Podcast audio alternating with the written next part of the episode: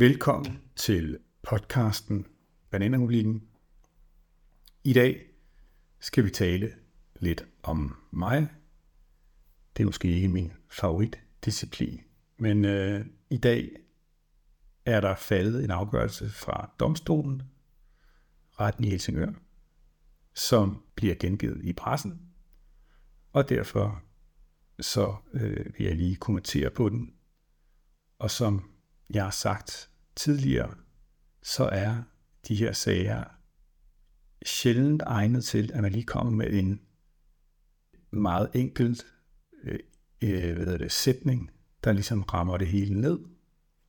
Og derfor er det bedre, når jeg skal kommentere på det, at jeg laver en kort podcast, så folk kan få et lidt bedre billede af, hvad der egentlig øh, foregår, øh, og hvorfor tingene sker, som de sker.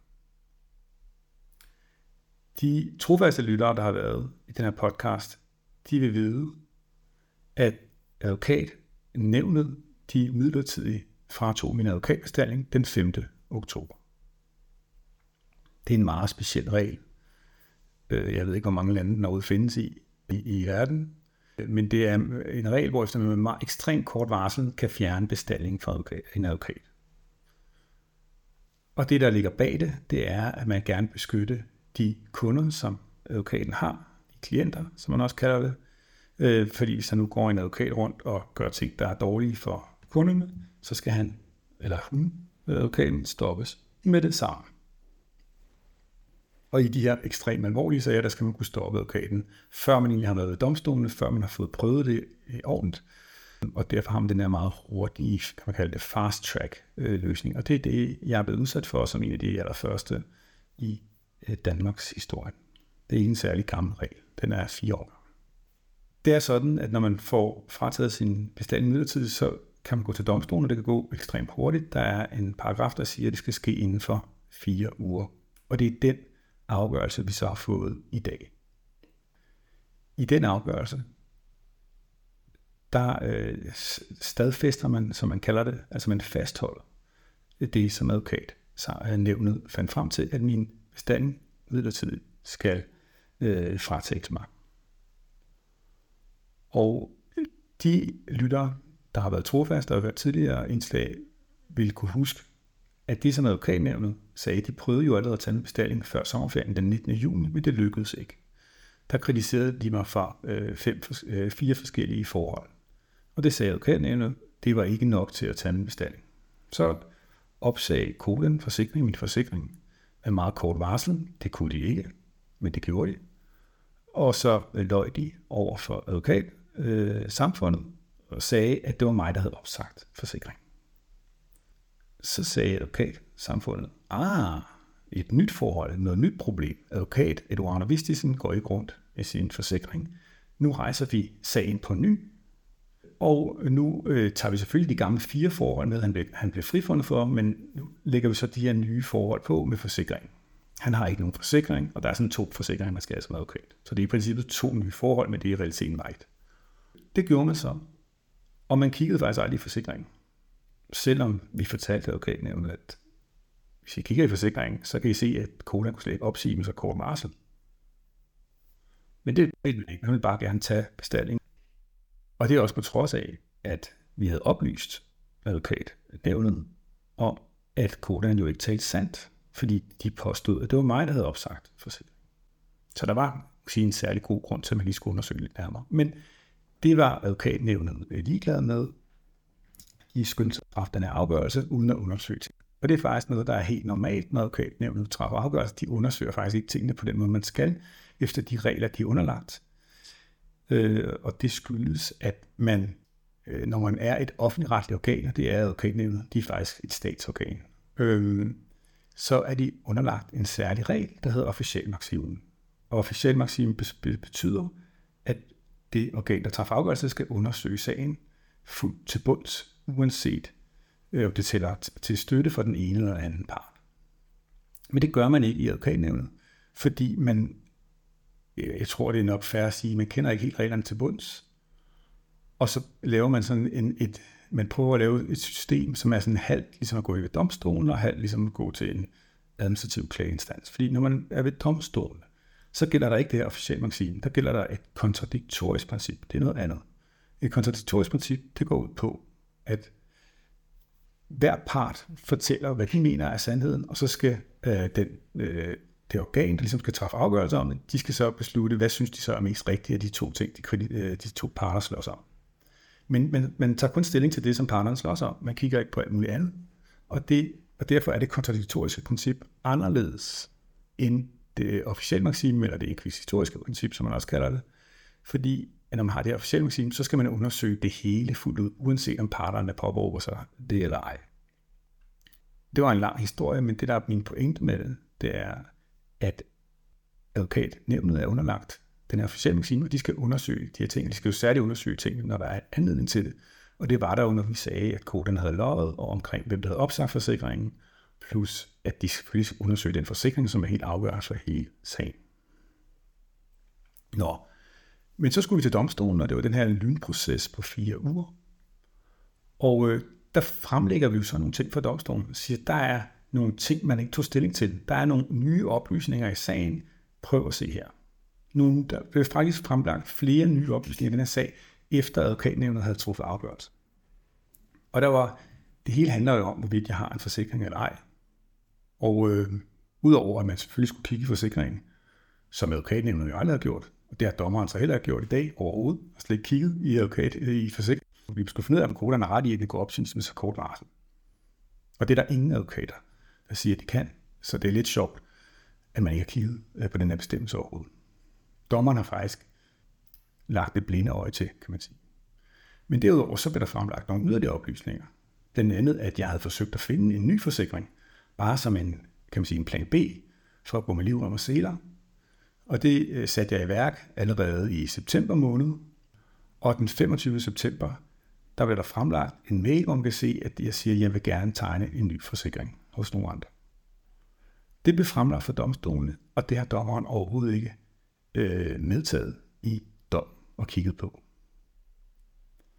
Og så skete der faktisk det, at jeg, og øh, den forsikring øh, øh, fik jeg så aldrig lov til at tegne, fordi man øh, to dage før jeg skulle i retten, der sagde man, det kunne jeg alligevel ikke få lov til, fordi jeg havde mistet en bestilling. Så jeg blev lidt fanget i en, man kan sige, en Kafkas fælde, at jeg var ved at forsøge at få en forsikring, før de tog en bestilling, så tog de en bestilling, og nu siger forsikringsselskabet, nu kan jeg ikke få en forsikring, fordi jeg ikke har bestillingen. Så er det lidt svært at reagere, fordi man kan ikke rigtig gøre noget.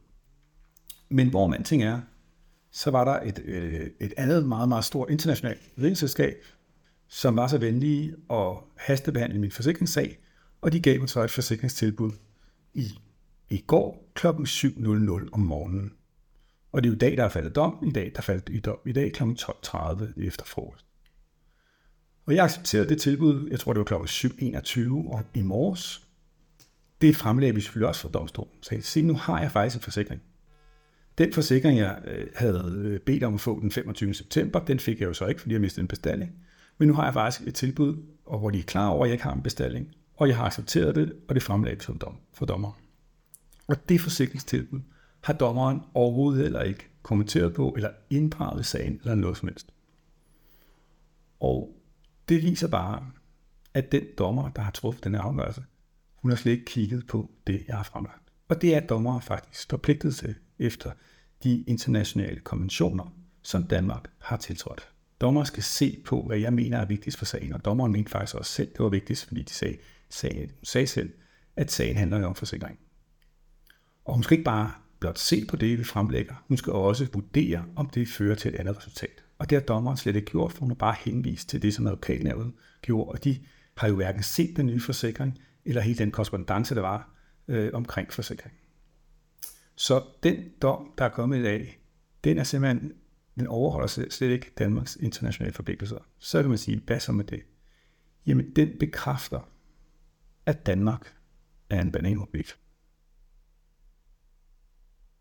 Fordi en bananrubrik, de følger ikke de internationale regler, som Danmark også skal, til, øh, skal, skal følge, omkring, hvordan man fører retssager, hvad man skal, hvordan man skal afvikle retssager, og hvordan borgerne egentlig kan få lov til at få ret øh, ved domstolen. Så dommen er måske det allerbedste eksempel Det gør selvfølgelig lidt ondt, fordi det er meget personligt, men det er eksempel på, at danske domstol ikke er rigtige domstol, ikke overholder de retsstatsprincipper, der findes. Og det skulle måske gøre lige netop i den her sag, fordi er der nogen, der råber op om retsstatsprincipper, så er det mig i det, ved de danske domstol. Og derfor, hvis man gerne bevise, ikke bare over for mig, men for, for alle de her 10.000 vis af lyttere, vi har, at Danmark er en retsstat, så skulle vi jo netop statuere et eksempel i min sag og vise det. Og det har man netop ikke gjort. Man har gjort det modsat. Man har ikke engang ture inddrage de nye oplysninger, vi har omkring forsikring. Og bare det, man ikke tør gøre det, det viser jo, hvad det er for nogle mennesker, vi har med at gøre. Og øh, det er det er sådan, det er.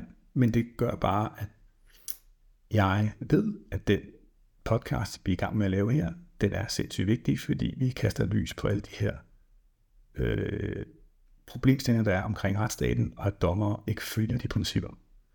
Og ved det godt, fordi I tør engang inddrage de oplysninger, som er relevant for sagen.